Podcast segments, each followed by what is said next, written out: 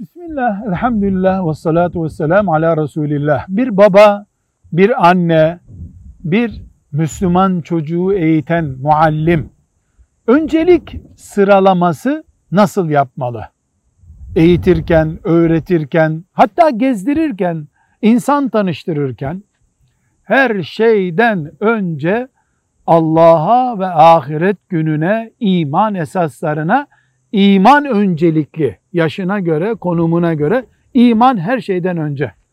Sonra haramlardan kaçmak öğretilecek.